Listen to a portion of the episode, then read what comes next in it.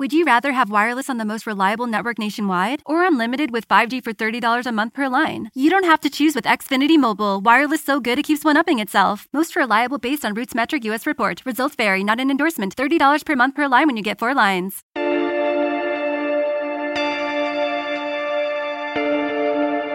There's a whole fleet of them. Look on the ASA. My gosh. They're all going against the wind.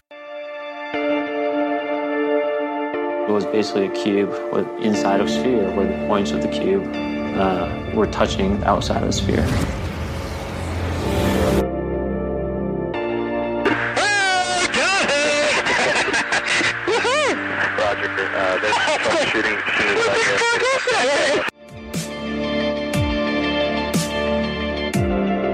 So this isn't anything that just is limited to the United States. It's a worldwide phenomenon. UFO podcast is powered by Zencastr. Zencastr is one of the world's leading platforms for recording and hosting podcasts.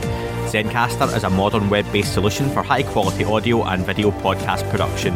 With a full suite of professional tools, Zencastr allows podcasters to quickly and seamlessly record their guests remotely and produce their podcasts in studio quality. Check out the links in the show description to find out more.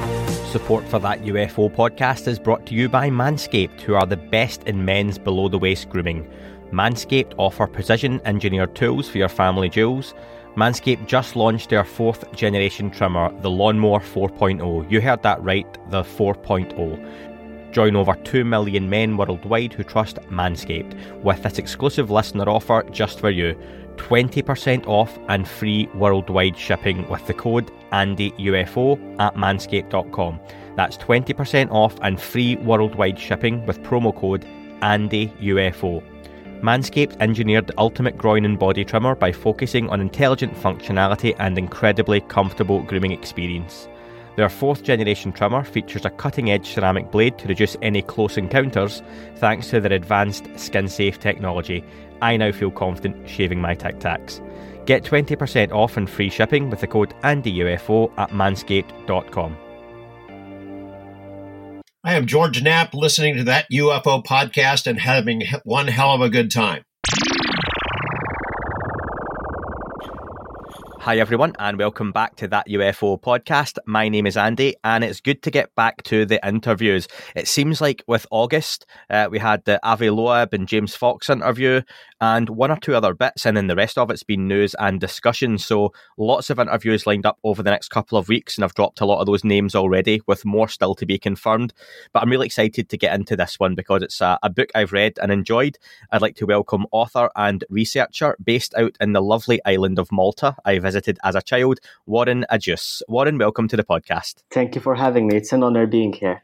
No, it's really good to speak to you. And this book, uh, do you know what? I, am going to quote this early on. I was going to bring it up later, but yeah. I listened to an interview you done uh, a few months ago, and you mentioned that you were. I'm probably going to steal your thunder here because you might have said this on the interview, but I, I really like the fact that you had went looking for a book like this and Yeah. you couldn't find one, and that's what drove you to, to write the book, and you can really tell that. And we're going to get to to talking more and about the book. Um, of course, the book is evidence of extraterrestrials. Over forty cases prove aliens have visited Earth, and that's that's a bold statement to make just in the title of a book. So Exactly. we we will get to that. Now you've had quite an interesting time as a researcher and obviously now author.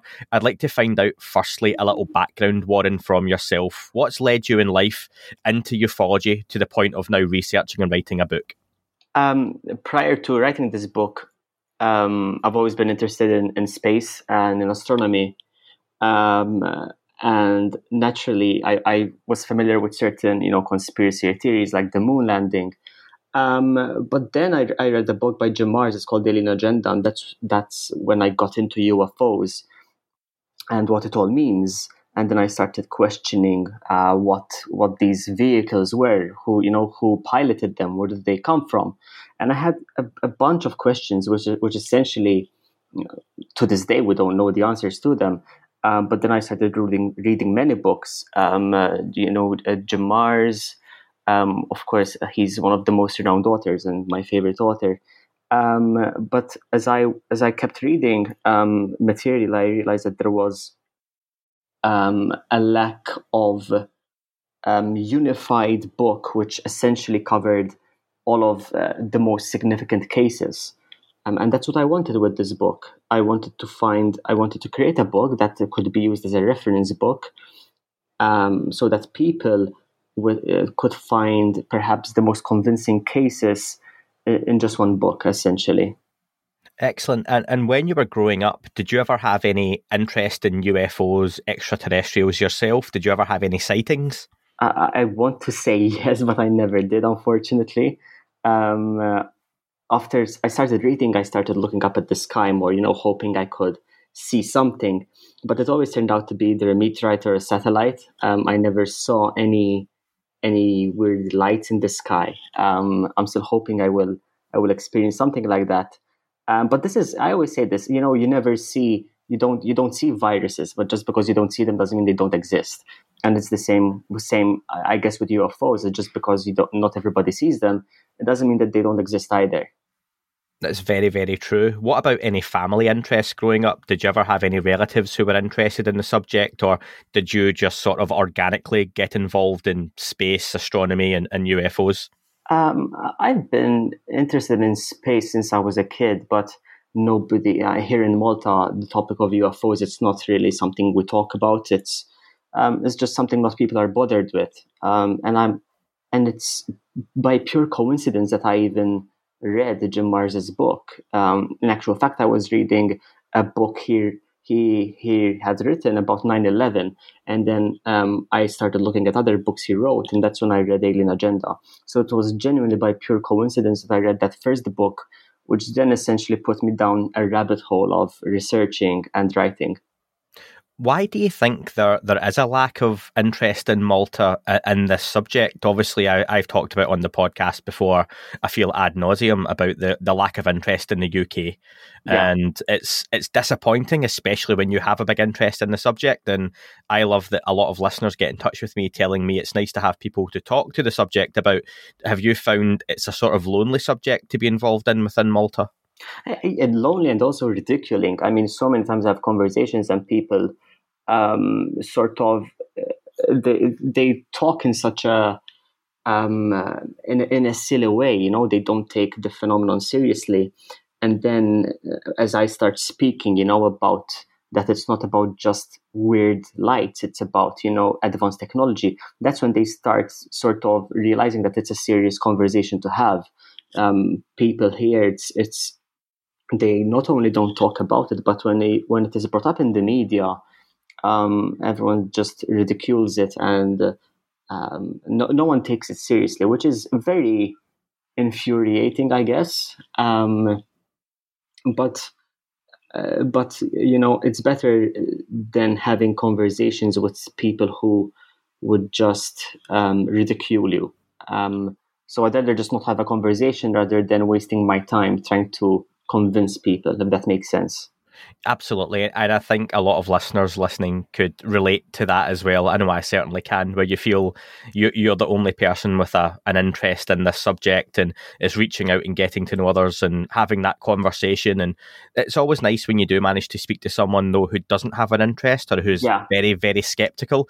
And you can just say to them, you know, forget about aliens and flying saucers and, exactly. and little green men, forget about things yeah. coming from Mars. Let, yeah. Let's just talk about what might be being seen because these things are being seen. And um, it's great people like yourself from you know other countries that are outside of you know the big nations that people might talk about are trying to promote that culture and conversation as well. Um, you also, uh, as part of your bio, mentioned you interviewed Whitley Strieber and Stanton Friedman. Yeah. Now, obviously, two famous names within the subject. Of course, Stanton yeah. Friedman no longer with us. Um, how did those interviews also come about? Um, so so the one thing I wanted to do with my book is present just factual evidence. Um, all of the information I have it comes from uh, declassified projects or witness statements. Um, but then I'm also familiar. Uh, uh, naturally, I'm, I'm, familiar with these authors, and I know that these are experts in the field. Um, and that's when I wanted to include Stanton in, in my book. You know, he's a nuclear physicist. He knows how how how he's been studying the phenomenon for years so I reached out to him and, and we talked about UFOs and I asked him several questions. um, most notably about uh, you know the intentions, um, uh, so on and so forth. And apart from that, he was one of the first researchers in the Roswell case, so I had to um, get his opinion on that. Um, so I included Stanton's interview in the first book. Uh, Whitley Strieber, given that he's an abductee, I'm holding on to the interview I have with him to include in my second book, which is about abductions.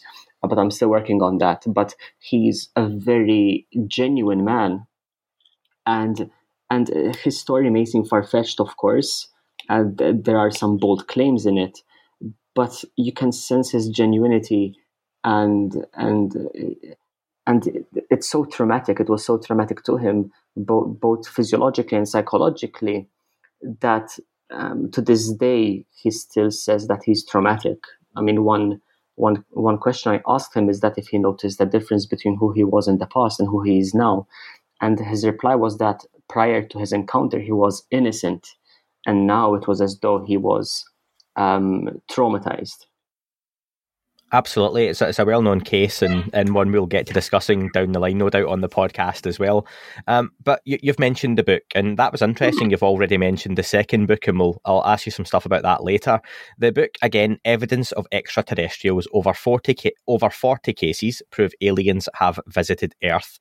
How long ago did you start writing the book? When was your initial ideas for it? When did those come up?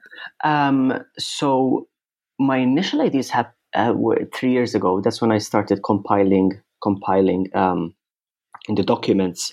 But the most challenging part of the book is actually um, getting those documents. Um, it's easy to Google uh, an encounter and then getting the information and copying and pasting it or rephrasing it.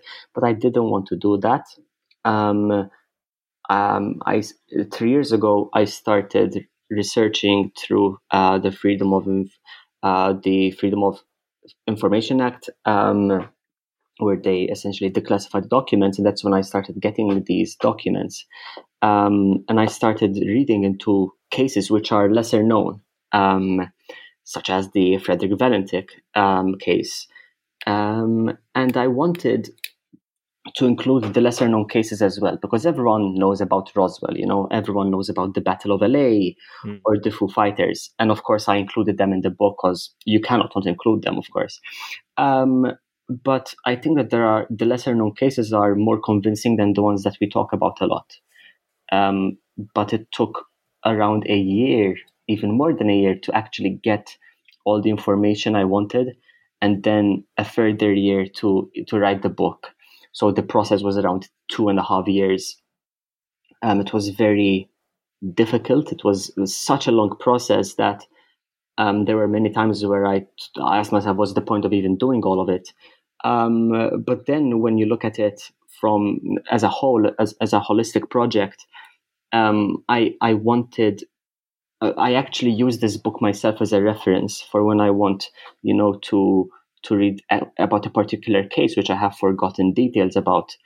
Um, and I also um, have, have had many people reach out to me and tell me that they like that, you know, they want to read about um, a, um, a crash, they can go to the second section. If they want, it's comp- it's divided in a way that it's organized and you can find what you really want to read about. It's not that kind of book that you have to read from the first page till the last page. It's uh, more about um, according what you want to read about. Yeah, and like you say, it's very well split up. There's the four main parts. So you've got modern sightings, part one. Part two is crashes and landings. Part three is military pursuits, and then part four is government projects. And you know, at the, at a glance, you, you look through, for example, part three. You've got military pursuits, and yeah. you look in there. It mentions the gimbal, the go fast, the tic tac, and then I know about those. I like yeah. to think I know quite a lot about them, and many people listening would probably think so as well. Exactly, yeah. But then you look and go, like you mentioned, there was the, the disappearance of Frederick Valentich, and I was like, okay, do you know what? That piques my interest, and that was the first thing I went to within the book. Yeah. And I, what caught my eye immediately was the transcript of the air traffic control conversation. Yeah, yeah. With his flight. Do you want to talk a little bit about that case in particular? Yeah, definitely. Um, and this case is one of my favorites because it, it you know how we were saying that it's not about bright lights in the sky or green men this is about a serious phenomenon and this is exactly why. You know, you have a gentleman here, a 20 year old, um, who passed away because uh, w- when he was chasing a UFO. Um, but to start from the beginning, the the encounter happened um, on the 21st of October in 1978 in Australia, and Valentich. Um, he he was very young. He was just 20 years old, and he was still training to become a pilot. Um, uh, but that doesn't mean that he was inexperienced. You know, mm-hmm. he was he was still training, and he had around 150 hours of flying experience. And on the day of the of the incident, he he took off. He departed from uh, Moorabbin um, in Australia, and he was planning to land in King Island. Um, and as he was, you know, prior to his departure, he confirmed that everything was was in order. Um, given that he was just training and he had a class four instrument, he could only fly when the conditions were optimal. So he couldn't fly under uh, when when there were uh, when it was cloudy or when there wasn't a lot of visibility. So the conditions yeah. were perfect essentially. Um, so he took off, and you know he reached 4,000 feet. Everything was fine. He climbed to 4,500 feet. Everything was perfect. Um, uh, something I forgot to mention is that he was flying a Cessna, um, uh, a Cessna 182, and he was flying. Um, and around 30 minutes into the encounter, um, he started seeing another aircraft in the sky. Um, he didn't see it on radar first, but he started seeing this aircraft in the sky. And given that he has a class four rating, it means that there there shouldn't be close aircrafts in the vicinity. So he started um, looking on his radar to see if there was, um, I don't know, an aircraft perhaps, but nothing showed up. He contacted the Melbourne air traffic control operators for clarification, um, but they too cannot uh, track any object. It's it's completely an unregistered target. And as he started describing the UFO, um, because it's an, uh, unidentified, of course, it was just 1,000 feet above his aircraft. It was, you know, the typical UFO shape. It was disc shaped. Um, but something he mentioned is that it was very bright. It mm-hmm. was he compared it to a landing strip. It was significantly larger. Um, uh, and you know he communicates with the with the air traffic controller, uh, with the air traffic control operator. He says that the large aircraft was above him, and then it goes beneath him, and it continued maneuvering in this way. At, at one point, it's beneath him. At another point, it hovers above him, and it was completely noiseless. Um, he keeps telling them it's it's just four bright lights. Um, uh, and then, as they were talking, he tells them that um, his engine is is idling, it's rough idling. Um, and he, one thing that struck me is that he tells them that it's playing some sort of game. Yeah. Mm-hmm. Um, it, it, it decreased its speed, then it increased its speed. It traveled at different altitudes, and as as the time went by, in a few minutes, um, he tried talking um, the air traffic control operators. Um, they tried to keep contact with him, but he just he just doesn't reply. The last thing he tells them is that it's hovering on top of him again, and it's not an aircraft. And then there's just um, radio silence. There, no one heard of him, and no one even. Um, uh, he obviously didn't land in King Island, but they, he didn't communicate with the air traffic controllers again. Um, uh, and what is also interesting is the extent of the search and rescue operation which happened. Um, naturally, one would assume that if he disappeared, him he must have crashed the Cessna. But in my research, um, something I did in my research is that I I researched the um, the sea, the body of sea he would he would have he was traveling over, and it was Bass Strait. It, it's and I found out that it's a relatively very shallow sea um, it's it has a depth of 50 to 70 meters and you know given the materials of the cessna if if the cessna had, did indeed crash then the search and rescue team would have easily located the wreckage. Not only the wreckage but either an oil slick um, or the body of course. But but they didn't find anything. It was he literally just disappeared off the face of the earth um, naturally never to be seen again. Um, and what makes this case interesting is that there are other corroborating sightings. There, there was a family, um, they were uh, traveling by car, who noticed a bright light in the sky, which suddenly disappeared. Um, now, naturally, I'm, I'm not saying that it, it was the same UFO, but it's interesting that at the same time that Valentich was talking to the air traffic controllers, there was this corroborating sighting as well the the transcript's quite harrowing as well and just when you you get into reading it you can kind of imagine this the scenario in your head and yeah. like you say it's a young pilot but not necessarily a very inexperienced one. They had a good classification and qualification to be flying and clearly quite a scary time as well. And you can just imagine it the way it's written out and there's that 17 seconds of silence like you say and then metallic noise and that's yeah. it. He's never heard from again. Yeah. Why do you think some cases are well known and blow up within ufology, yet other cases like this one yeah, go largely unnoticed. Do you see anything within your research that would indicate why this isn't a very well known case? Um, prime. I was at first I was going to say it's it's because it happened in Australia, not the United States, but that's not necessarily true because there are other individuals who lost their lives, such as Thomas Mantell and Lieutenants Moncla and Watson. They both lost their lives as they were chasing UFOs and it's a shame really that this case is not one of the most um, known ones because uh, it's genuinely it's terrifying of course. Um, i believe in my opinion the reason why such cases are not as known is because of the response which uh, the air force has. In, in this case there wasn't much of a response in the sense naturally there wasn't a full-blown investigation or at least um, it wasn't declassified if there was one. But it's unfortunate that not many people talk about it because I am sure that if we talk about these cases more, then may, people would would consider the, the topic much more serious. If we compare this to the Roswell crash, I know that this is much more important. Um, and of course, um, it, it's more detrimental as well.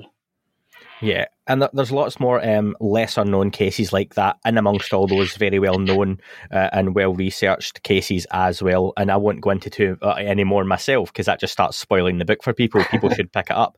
Do you have any particular case or part of the book that you really enjoyed writing and researching?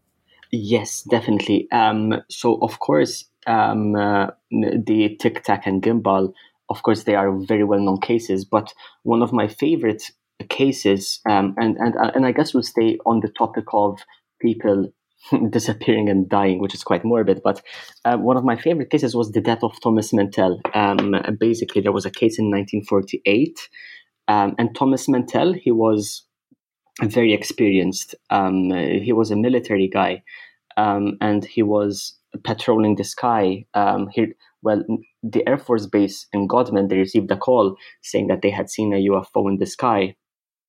Um, and they confirmed that it was not military in any way. Um, so the Godman Air Force Base, they they uh, they they asked they asked Mantell to to scramble in a jet and pursue the object. And what is interesting is that he was talking to the air traffic controllers as well, and at one point he tells them that it's above him. Um, he's going to twenty thousand feet, and as he does say that, he disappears completely. Um, he disappears, but naturally, with this case, Thomas Mantell's aircraft actually crashed, um, uh, which is different than Valentich, of course. So here, people saw Mantell chasing a bright light, um, followed by his aircraft crashing to the ground. Um, so this is one of my, my this is perhaps my one of my favorite topics. Uh, one sorry, my one of my favorite cases um, because you have a credible source, you have a credible military man, um, and there are many witnesses who saw the UFO and the Mantell's aircraft, and they, of course, witnessed uh, the fatal crash.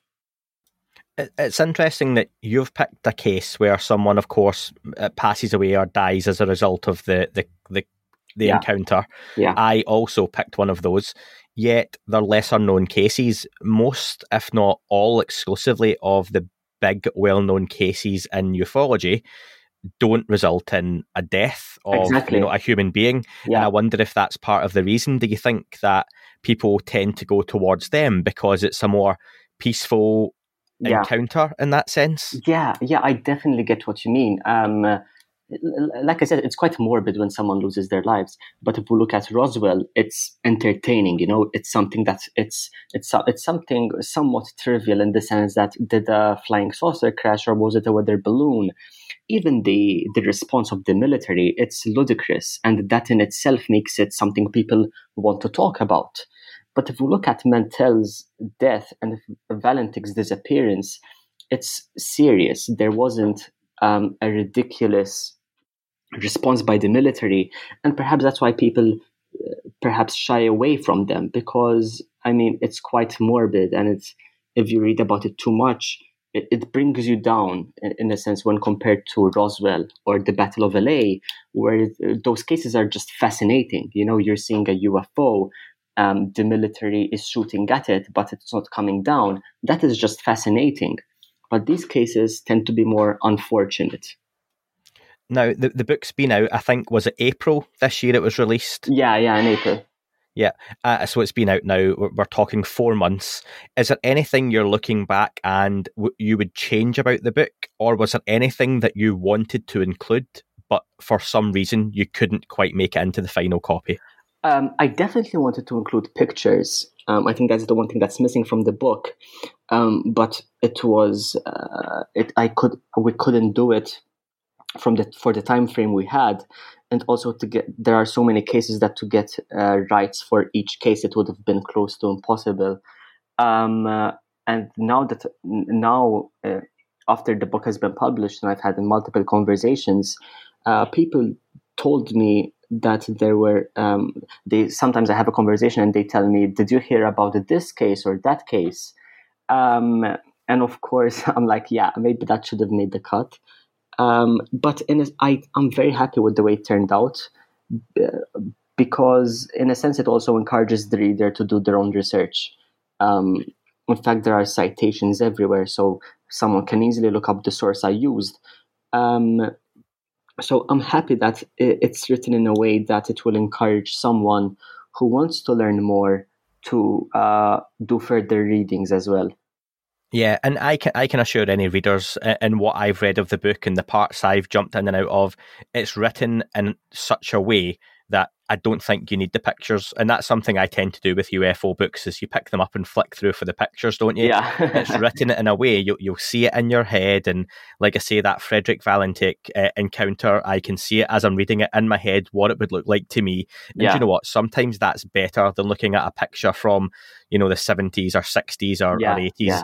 where it's grainy, fuzzy, and it's just it's just an you know unknown light on the page anyway. So I, I think that leaves a little bit more to the imagination, which can be really lacking sometimes in, in these books. And it's it's very well written in that sense, Warren, as well. That means so much. Thank you.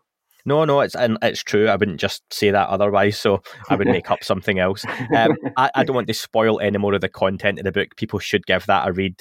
Um, it gives a lot of really good coverage to existing cases, and also, like I've said, those those lesser known cases as well are really fascinating. The the timing of the book, though, was there anything to do with the release date that it came out at a time of year when there were a lot of eyes on the subject. People were getting into the subject because we'd had the task force report being announced Yeah. and it was due to come out in the June. Uh, was there anything to that, or was that just a happy coincidence? Um, the thing is, I, I had written the book, but I held on to it for a very long time.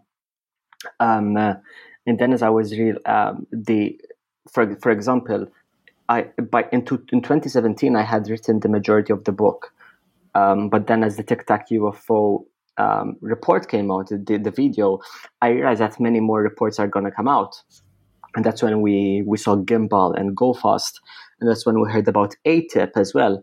Um, so so the more time passed, the more information came out, and as well when I was writing, I was realizing that the more time I have, the more information I'm getting. There's always something that I that potentially I missed, and I'm sure that if I go back, I can find even more information. Um, so I held on to the book for a very long time because things were progressing in a way that something was happening. You know, the conversation was actually starting. But then, in 2020, I sent it in uh, to the publishers. Um, and um, the timing was perfect because the videos were creating a conversation. Um, the task force, uh, the reports were creating a conversation. And then there is, um, I, I threw in my book, which also created a conversation. I had people reading reading my book first.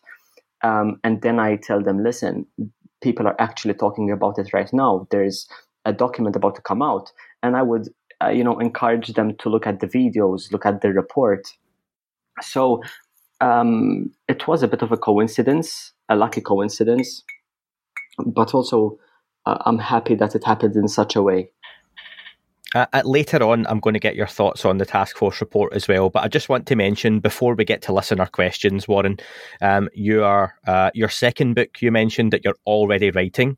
Um, how has that come about so quickly? And you mentioned it's going to be on the abduction phenomenon. Yes. Yes, exactly. Um, interestingly, many of the information I have right now is that I was I was planning to include it in, in the first book. The first I was planning on the first book being divided into uh, UFO sightings and abductions, but there were so many sightings that it would have been such a long book, and I myself would not have picked it up. It would have been discouraging to pick it up to pick up, and I also don't want to do a disservice to the cases or the abductions. You know, they deserve um, all the all the detail that they have. So so that's why the first book I I wanted to focus just on sightings, and now the second book on abductions, so that I make sure that I include every single detail possible. Um, so so that's how. Um, so a lot of the information I had already researched, but now I'm going over it again. Uh, firstly, to make sure that it's correct, and now I'm also adding a lot of information as well. What what sort of time scale are you looking at for for getting that book written and out to the public? I'm hoping to publish it definitely in the, in the in this year or the following one. Um, I I don't like rushing my well I do rush myself a lot, um, and when there's that sort of pressure, um, it it tends to be uh, proactive or uh, it, it can either be proactive or it, it keeps you back from writing the best uh, that you can write. But right now, I'm taking it easy in the sense that I'm making sure that each chapter that I write it's it's perfect and I'm happy with it. And that's when I move on to the next chapter. So I'm taking it slowly to make sure that everything I write is accurate and it's well written and it doesn't do a disservice to the people who actually um, had the encounter themselves. Well, that certainly comes out in the finished product of the first book, so I, I would look forward to that within the second, Warren. Warren, um, listener questions. Let's get to some of those for you. Um, Dave asked Now, the third section in your book covers military responses to UFO sightings. Mm-hmm. Do you think the military have modified their pursuit or tracking strategy over the years? Um, they definitely uh, uh, uh, can, is is the question asking how has it uh, changed over time? Yeah, well, he was asking, do you think they've modified their pursuit or tracking well, strategy over over time? If you're looking at yes, cases from okay. the fifties, sixties, seventies onwards, do you think it's changed, or have yeah, they not been able to? I think most definitely. For example, if we look at um, the forties or or the fifties, even later on the years, uh, a lot of jets were scrambled to to chase down these UFOs, and I think over time we're hearing less about that because of the technology which we have. Um, for example, I if I when I was doing my research for the Tic Tac UFO, I was reading about the technology which they have um, on the USS Nimitz and all these sensors they have. It's genuinely just mind blowing.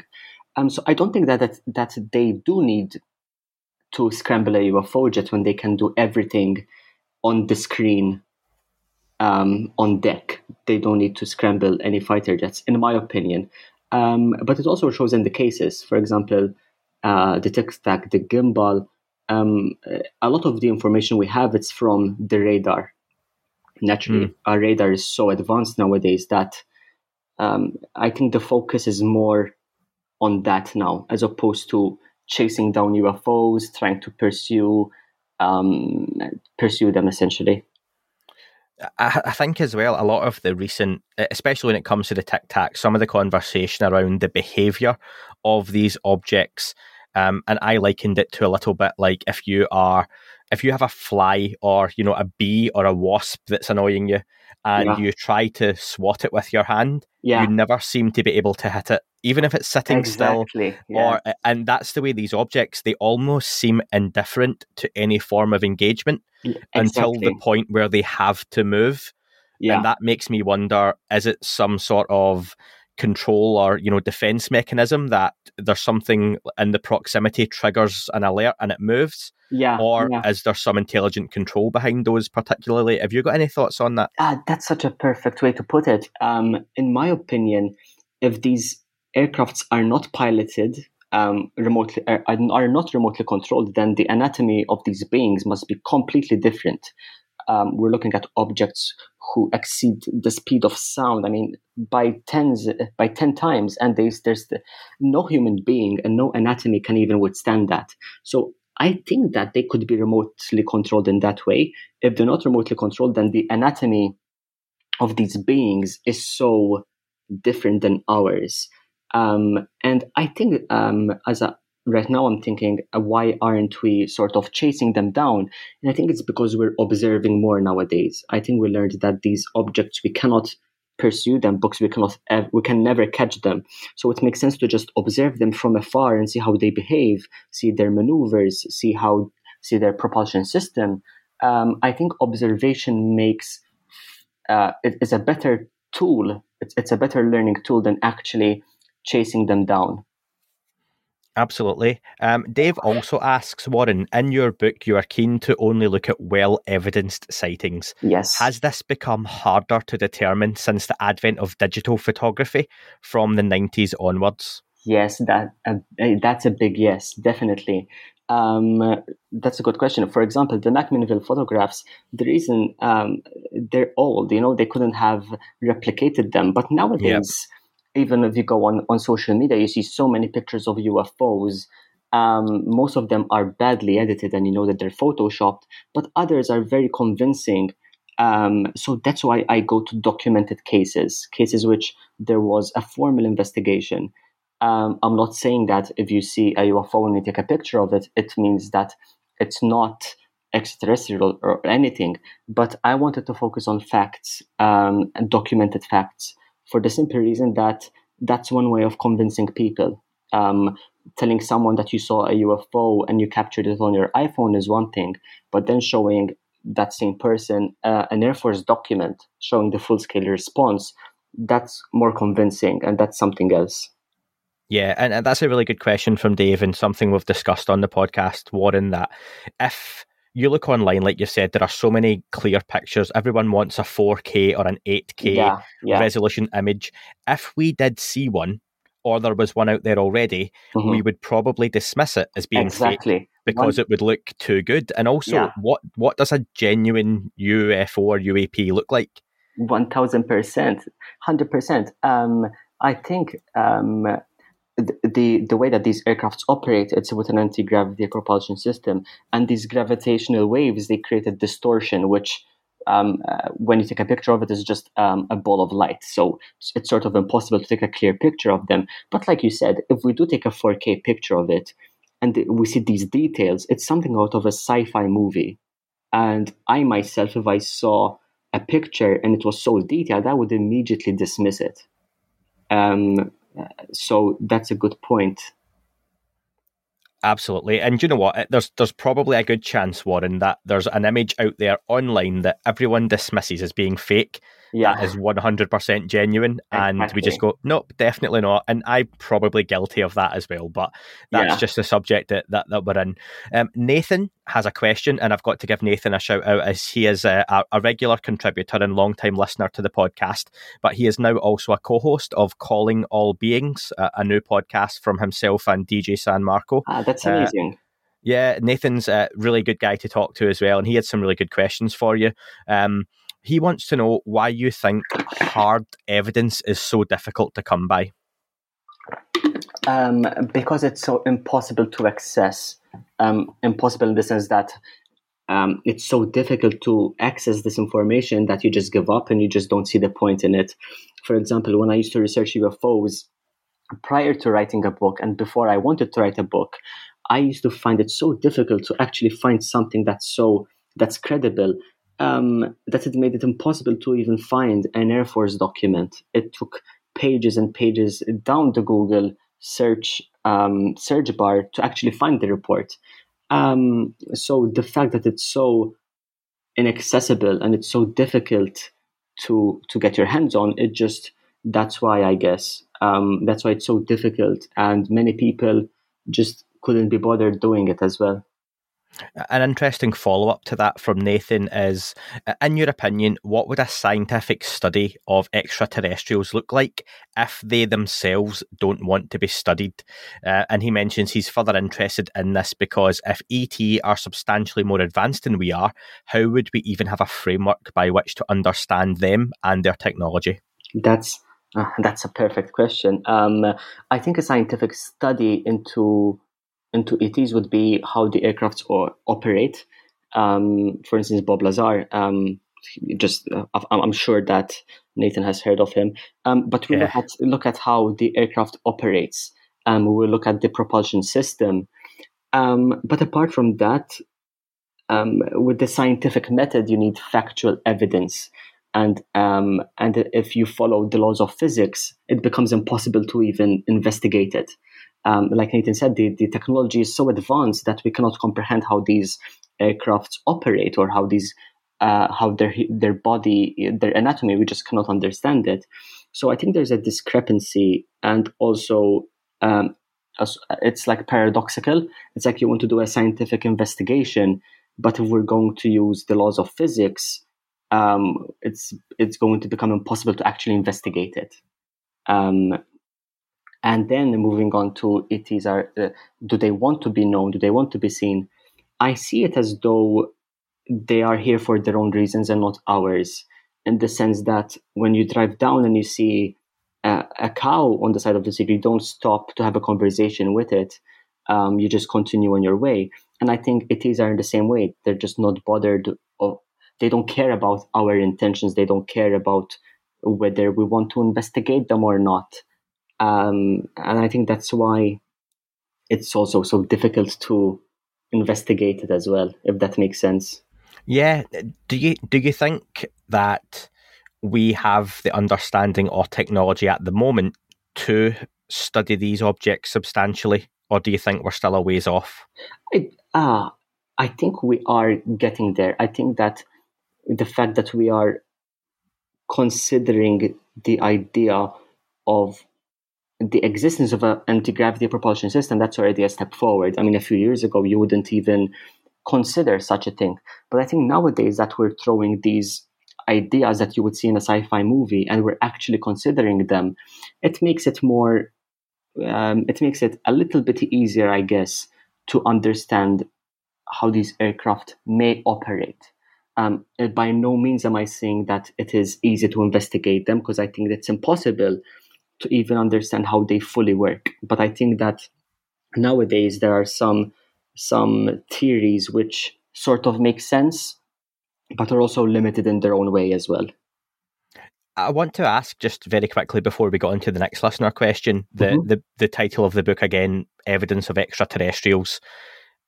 Are you think are you going along the lines that this is all extraterrestrial? Or would you subscribe to the idea that potentially some of these objects may be from this planet already? And I by that I still don't mean human. Yeah. Um, uh, by uh, well, uh, going uh, by extraterrestrial, I I refer to otherworldly, so originates from outside Earth. Um, but the premise of, of the investigation of the book is that is that uh, the way the aircraft operates could it be man-made if the answer is no, then I would I, I rather I put it in the category of extraterrestrial. Um, but I make that distinction very clearly in the sense that I, I do consider the fact that this could be, you know, advanced technology by China or, or Russia. But if something genuinely um, uh, defies the law of gravity, defies the law of, of physics or, or the natural laws, then it's impossible for it to be extraterrestrial. It's impossible for it to be terrestrial. It's impossible to for it to have been made on Earth. and that's when it, goes into the extraterrestrial category. Uh, that's how I sort of worked it out in my head.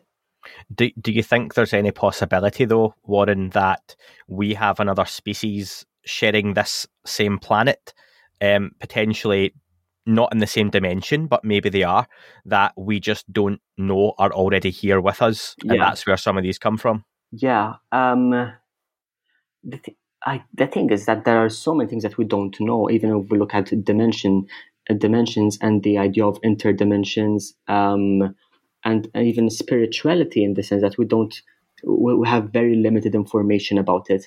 So if if I were to say no, it's impossible. That's just um, that's just completely inaccurate because I am full aware that the possibility is there.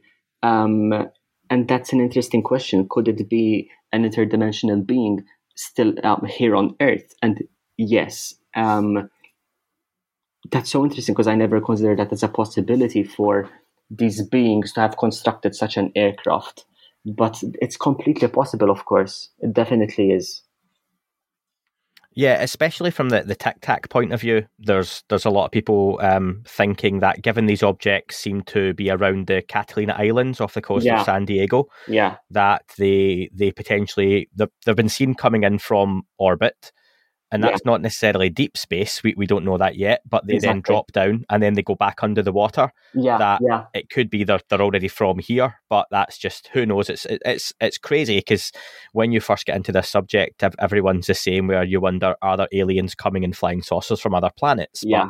very quickly there's so much more opens up in the conversation and it's just uh, I- think so much is on the table right now. Um, Exactly, and and that island is definitely a hotspot, and sometimes we have to look um, beneath us as opposed to what's above us. Maybe you know, un- unidentified submerged objects are a thing. It's not always um, from outside space, but the ocean is even more um, uh, complex, and we don't we know less about the ocean than we do about space. So we have to keep that in mind as well. Absolutely. Um, less about me. Let's go on with some more listener questions. um, we had Genosis asks Are there any cases you feel show significant behaviour by the phenomenon, yet they remain relatively unspoken about in mainstream ufology? Yes, um, the malicious, well, it's a harsh word to say, but the malicious intentions that these beings may have, in the sense that uh, we talked about Valentich and Mantell, but there are other instances in which human beings were harmed or were threatened. Um, an example of these UFOs threatening um, military aircrafts is the Brazilian um, UFO encounter or the Tehran incident. These are all instances in which the UFOs either posed harm or threatened to pose harm. Um, and like I said, it's not always just seeing a bright light in the sky. Sometimes there's actual a threat to security, where there's al- there's always a threat to security. But in these instances, um, the UFOs are posing direct threat to um, to the pilots. Absolutely, especially in some of those cases we, we talked about earlier. It's something that many aren't necessarily comfortable talking about in the community because it shows uh, it could be accidental, but there is potentially an element of, of danger involved in these encounters, whether that's a physical, you know, interaction or even just radiation left over and you hear about people getting sick sometime later. That a that could be something though that some of these beings don't even realize happens or it might be something that they're just not they don't care about in the sense that we don't necessarily care about stepping on an ant or you know harming a smaller animal or a fish because it's it's beneath us and lower but that's just an idea. Yeah. um, last last listener question warren from mike. He says with the risk that something is a hoax or people misremember facts how difficult is it to take a step back and try and remain unbiased on the stories that you're writing about? Um, that's a, a good question, and my approach was that can I can I try and disprove this case? If it was very easy to disprove a case, I would just not include it in the book. Um, and, and and that's why in the book I just present cases which are very very difficult to disprove because there were many cases in which the account was very convincing, but then as you take a, a, a deeper look at it, you start noticing certain plot holes, and then you start noticing certain um, uh, inaccuracies. Um, so it's very important to take a step back and you go into the case with without um, uh, the intention of proving that it's extraterrestrial. So when I was inve- researching the case, I didn't go with the idea of proving that this is ET. It's more um, investigating the the case and then what do the results say. So it's important not to go into cases with already a preconceived notion that it's going to be an extraterrestrial encounter. Of course. Th- thank you to the listeners for sending in those questions. Uh, thanks to everyone who got in touch. We're going to finish off, Warren, with the quick fire round. I'm going to mention some names, some places, and you can give me as short an answer as you want, or you can discuss it in a bit more detail. It's completely up to yourself. Cool. So the first one is someone you mentioned earlier, but what are your thoughts on Bob Lazar? Bob is very credible, um, and there's there's no reason why to think that it's a hoax. I mean, the guy um, essentially his life was threatened numerous occasions, and if you look at all of his all of his accounts, all of his details, I think he's 100% legit. I mean, the guy talked about element 115 before we even knew it existed, and there's you can't have more proof than that.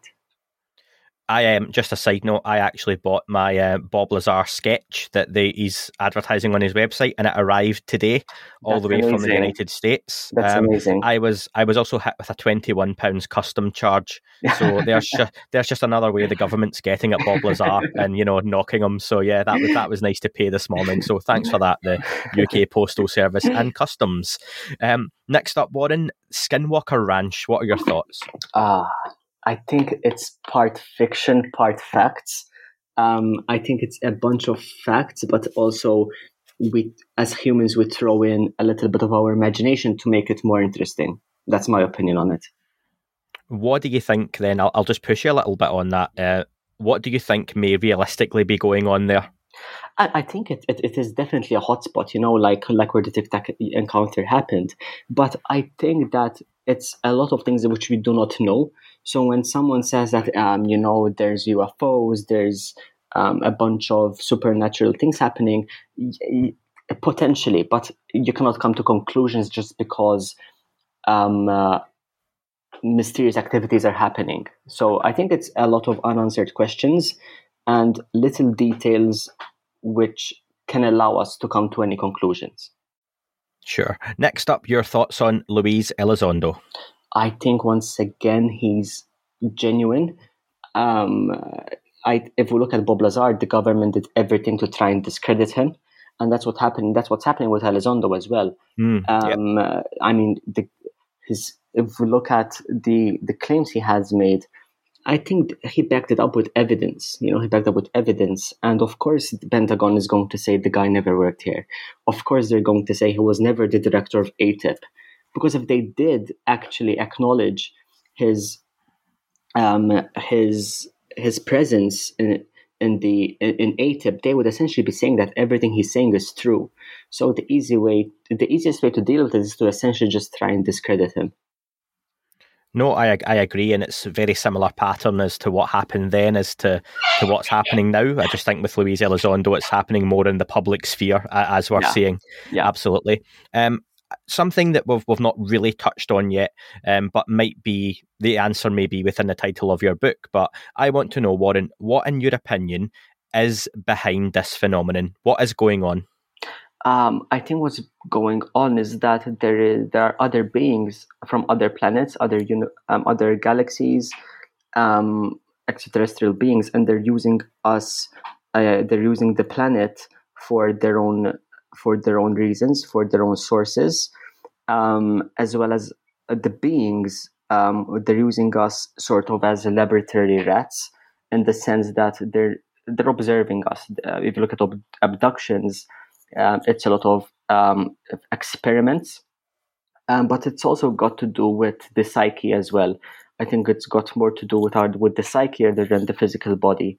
So I think if we had to look at the phenomenon as a whole, as a holistic way, it would be extraterrestrial beings using um, our planet for its resources, for for their own research, and then using humans for their own research, for their own research, for their own intentions as well. Excellent. And finally, uh, Warren, what does disclosure mean to you?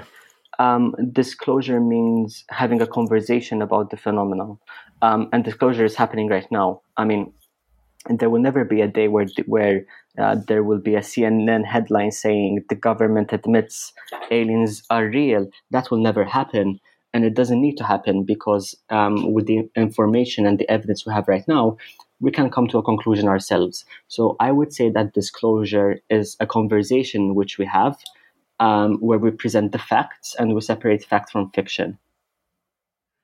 Awesome. Really good answer. Warren, it's been amazing talking to you. Just before you uh, leave us today, how can people follow you and also how can they get a hold of your work? Um, so my book is available on Amazon, uh, Book Depository, or anywhere else where you get to, uh, where you get books.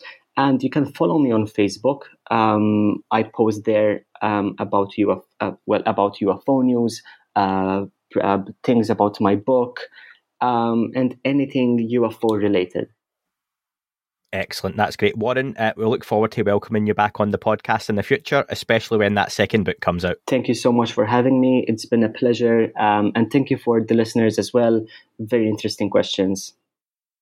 That is all for this week's show. Thank you very much for listening. Please remember to leave the podcast a review on your chosen platform. You can like, retweet, and subscribe. That would all be very much appreciated. The shows are being uploaded onto YouTube as we speak more and more. You can sign up at patreon.com forward slash that UFO podcast to access shows ad free as well. Please get in touch on Twitter, Facebook, Instagram, that UFO podcast of course, on Twitter, it's at UFO UAPAM. And again, folks, as always, keep looking up. You never know what you might see.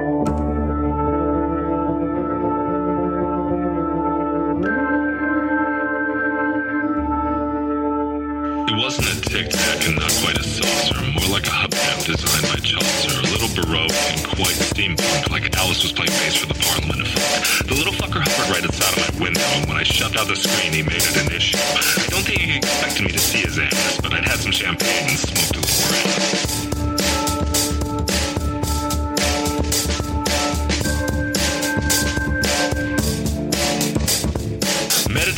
Meditative game of fate full on meta. I can't imagine how it could have been any better. I got to the top of the stairs and there he was. Like, you awake? I was about to abduct you, cuz.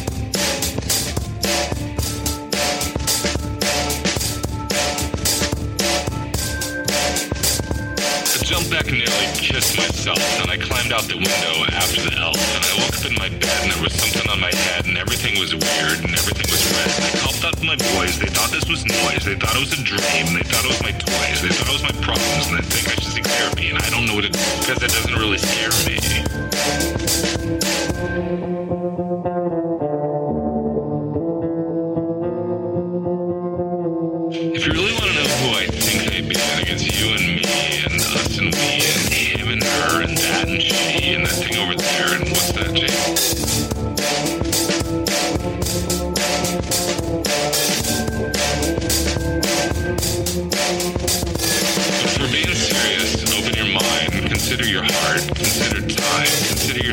Consider your lies, consider your life, consider your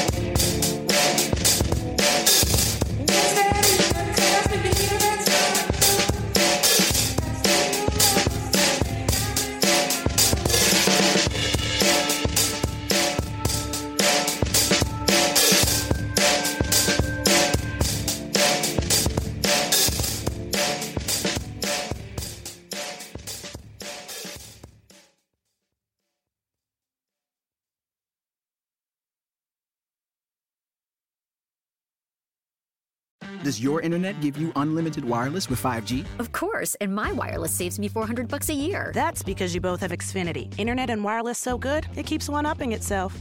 Get started with Xfinity Internet for $20 a month for 12 months with a one-year agreement. Plus, get $300 back when you add Xfinity Mobile. Internet offer includes $10 per month automatic payments and paperless billing discount with a stored bank account. Ends 11022. Restrictions apply. New Connect Internet customers only. Equipment, taxes, and fees extra and subject to change. After term, regular rates apply. Xfinity Internet required. $300 offer ends 11022. Requires new line activation. Other restrictions apply. Progressive presents Forced Metaphors about bundling your home and auto. When you bundle your home and auto with Progressive, you get great savings and round the clock protection, which is as beautiful as looking your firstborn child in the eyes for the first time. Well, that's a bit much. Maybe it's more like looking your second born child in the eyes for like the third or fourth time. Point being, the savings and round the clock protection are really, really magical. Forced Metaphors, presented by Progressive. Bundle and protect today. Progressive Casualty Insurance Company and affiliates. Discount not available in all states or situations.